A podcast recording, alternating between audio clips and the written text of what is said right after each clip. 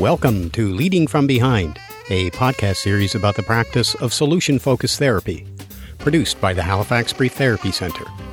I'm Barry McClatchy, and this is episode number 20 Feedback Informed Treatment Practices, Part 2.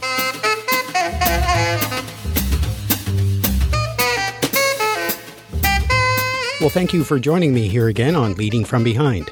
In this episode, we'll conclude our overview of feedback informed treatment practices. As a solution focused practitioner, these practices give us the potential to achieve better and more efficient outcomes with our clients. In particular, this week, we'll look at how to present, interpret, and utilize the outcome rating scale and the session rating scale during each client encounter. Finally, in our closing resource segment, I'll provide more detail about how you can obtain a free personal license to use both measures in your solution focused practice. Also, you'll hear about an online community of counselors and therapists who use the outcome rating scale and the session rating scale in their work. So once again, welcome to Leading from Behind. I hope you'll find this episode useful in developing your practice of solution focused therapy.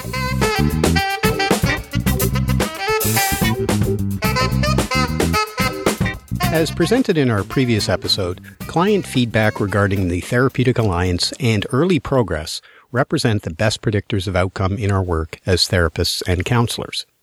A weak therapeutic alliance is more likely to lead to client dropout or simply a poor outcome. The absence of early change is predictive of the same. It's critical then for the solution focused therapist to obtain client feedback in both areas rather than just one or the other.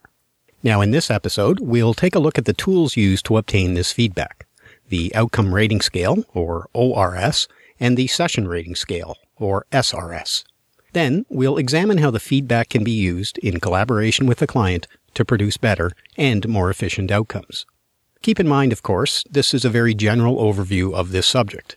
Also, I realize it's not easy to simply listen to a description of the forms without having any visual reference, so I'll certainly try to be as clear as possible.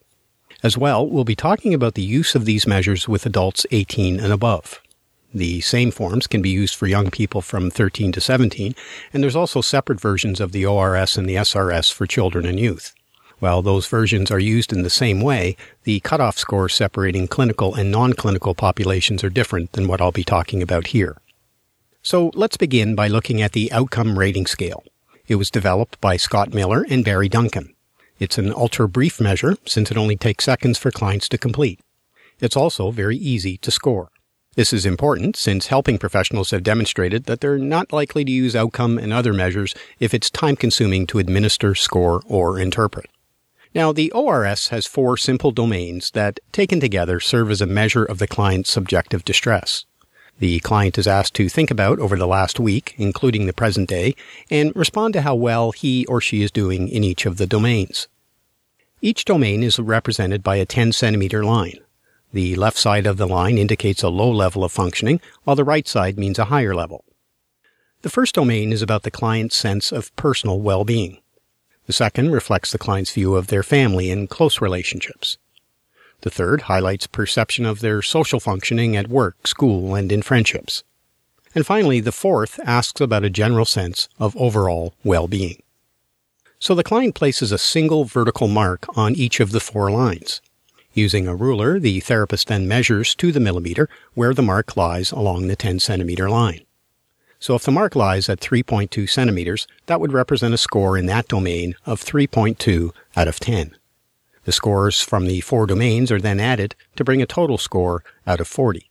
Now for an adult population, in this case from age 18 and above, the cutoff score is 25. So with adults, any score below 25 would represent a score consistent with a clinical population. People with scores in this range are more likely to benefit from counseling or therapy. Clients who score above 25 in the first session should be given some particular attention, since people with scores in this area are seen as being less likely to benefit from therapy. Now, from a solution focused perspective, a score above 25 wouldn't necessarily lead us to do anything different in the session, since our approach generally involves looking at each session as potentially the one and only contact. At the same time, holding ongoing sessions with someone with consistent scores in this area might not represent the best use of resources, especially if there's a wait list in a public mental health service. Now, this doesn't mean that we'll unilaterally terminate our work with the client in such a case, but rather we'd simply keep a close eye on how the client would know that therapy was complete. Furthermore, we might suggest less frequent sessions if the client was returning on a regular basis, despite having ORS scores in the non-clinical zone. Now, it's also good to keep in mind that an initial score above 25 might also indicate that it was someone else's idea for the client to attend the session. As a result, we would inquire about this very early in the first session.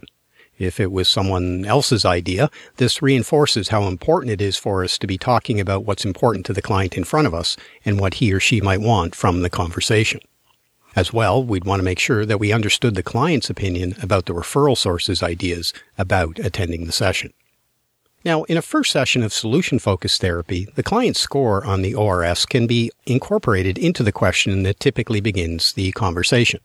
So, for example, if a client's score is in the clinical range, I might simply begin the session by asking the following. So, I see from this questionnaire that you've been facing some challenges in your life. So, I'm wondering what's your best hope from our conversation? Alternatively, if the ORS score is in the non-clinical range, I might begin in a similar way by saying the following. So, I see from the questionnaire that your score isn't typical of someone who I might usually see here. So I'm wondering, what's your best hope from our conversation today?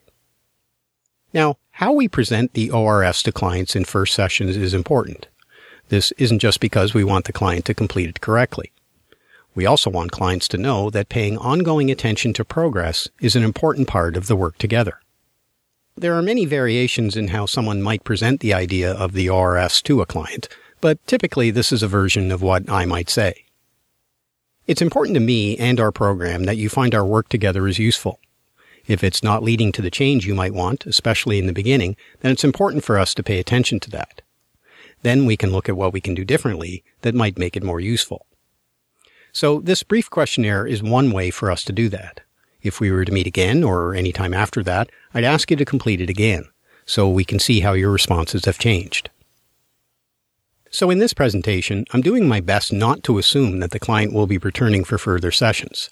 Again, this is in keeping with the solution focused position that each session is potentially the last one. At the same time, though, we're letting our client know that outcome and the usefulness of the work together is important and will be part of our focus. So at the very end of the session, after delivering the end of session feedback, we would introduce the session rating scale, or SRS, to the client. Now, in presenting the SRS for the first time, I would generally say something like this. It's very important for me to know that we've been talking about what's most important to you and that we're doing it in a way that works for you. So I have another very quick questionnaire for you to complete that's similar to the one you completed at the beginning of our meeting.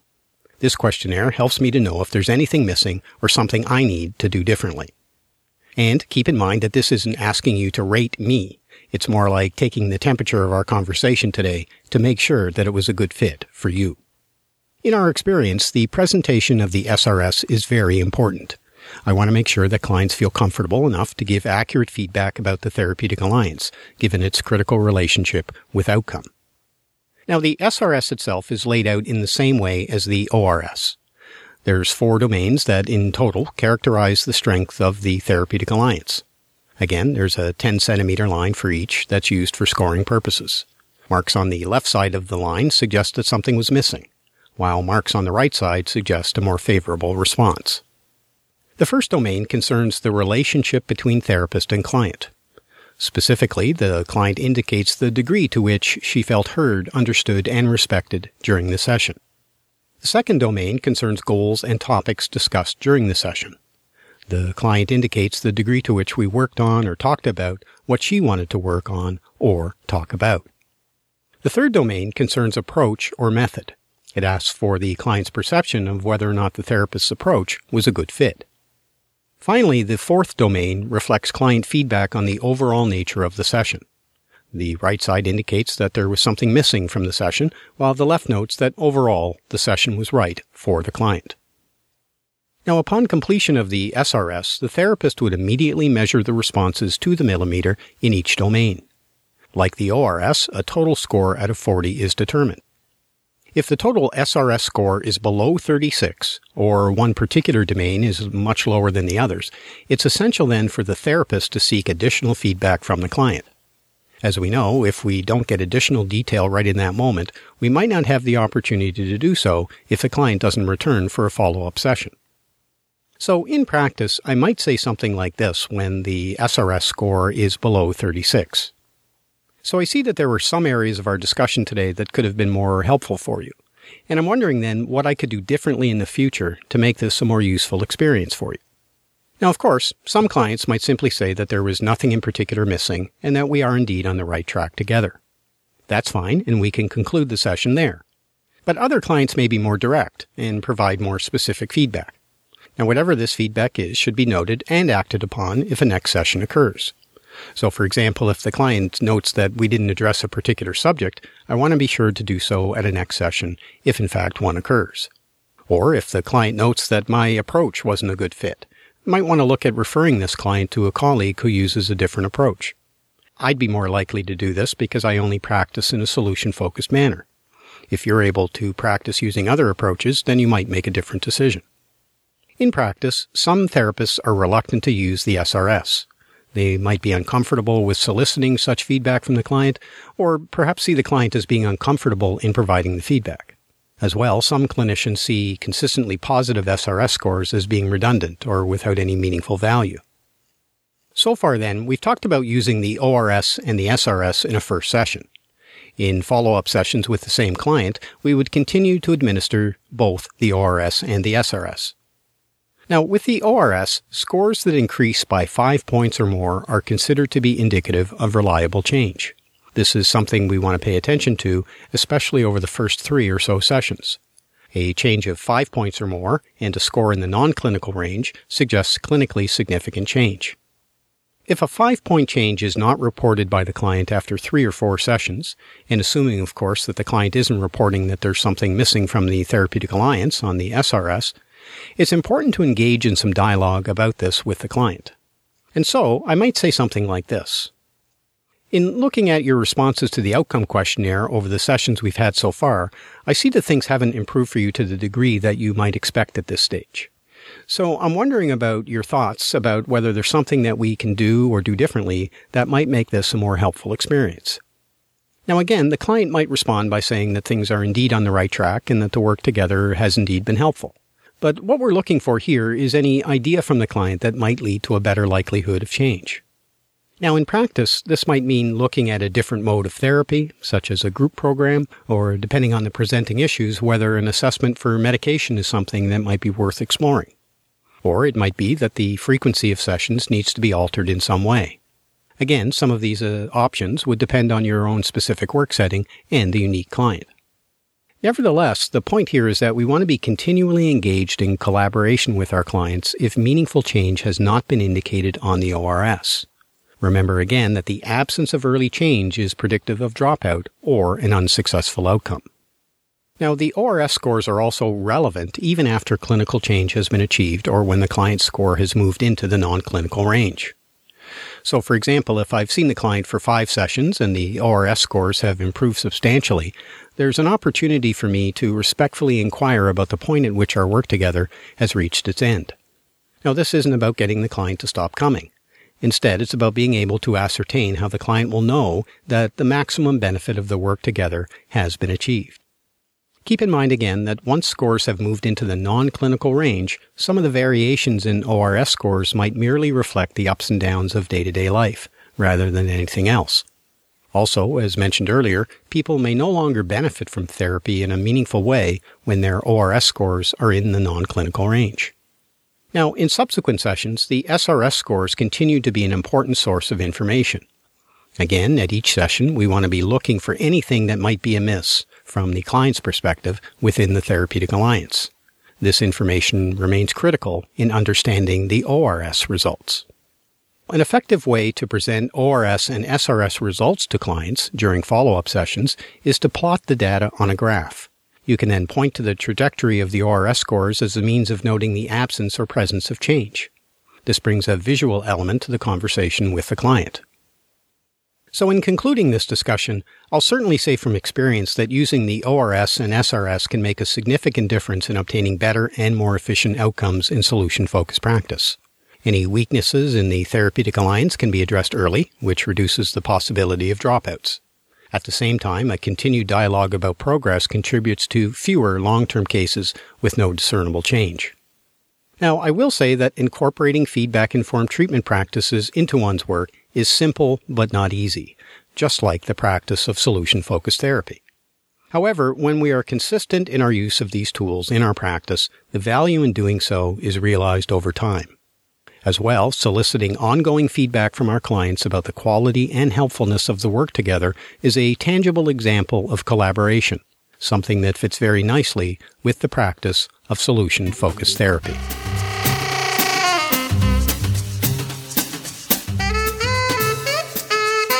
In the resource segment of this episode, I'd like to provide a bit more information about how you can obtain a free personal license to use the ORS and the SRS in your practice. Now, to do so, you have to go to Scott Miller's website at scottdmiller.com. Click on the link for Performance Metrics and follow the download instructions from there. In the download, you'll receive a copy of the ORS and SRS for different populations. The forms will be in Microsoft Word format. Before printing the forms, however, it's important to ensure that the lines are indeed 10 centimeters long.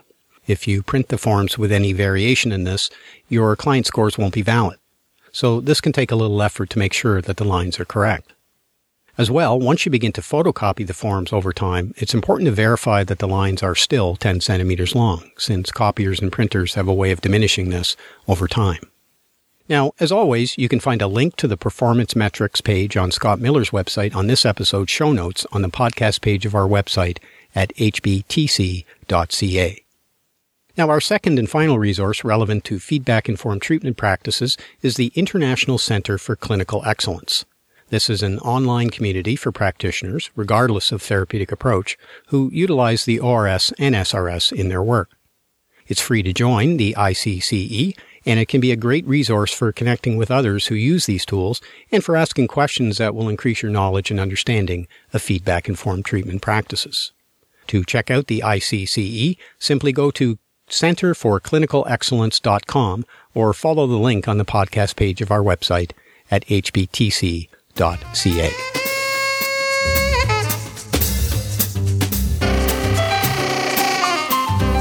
So we've reached the end of this episode, and I'd like to thank you again for joining me.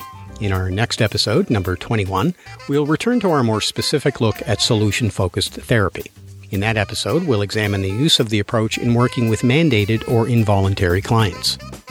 Now, if you have any questions or feedback arising from this episode or the podcast in general, please feel free to let us know. You can leave a comment on the podcast page of the Halifax Brief Therapy Center website at hbtc.ca or by sending an email to feedback at hbtc.ca. As a reminder, new episodes of Leading From Behind are generally available at the beginning and middle of each month. To subscribe to the podcast and have it delivered to your computer or mobile device, you can do so through iTunes. Simply click on the link on the podcast page of our website or you can find us in the training subsection of the education category in the iTunes Store. Finally, my thanks as usual to Dano of danosongs.com, provider of royalty free music used under Creative Commons license. So, you've been listening to Leading From Behind, a podcast series about solution focused therapy, episode number 20. I'm Barry McClatchy from the Halifax Brief Therapy Center. I hope you'll join me again.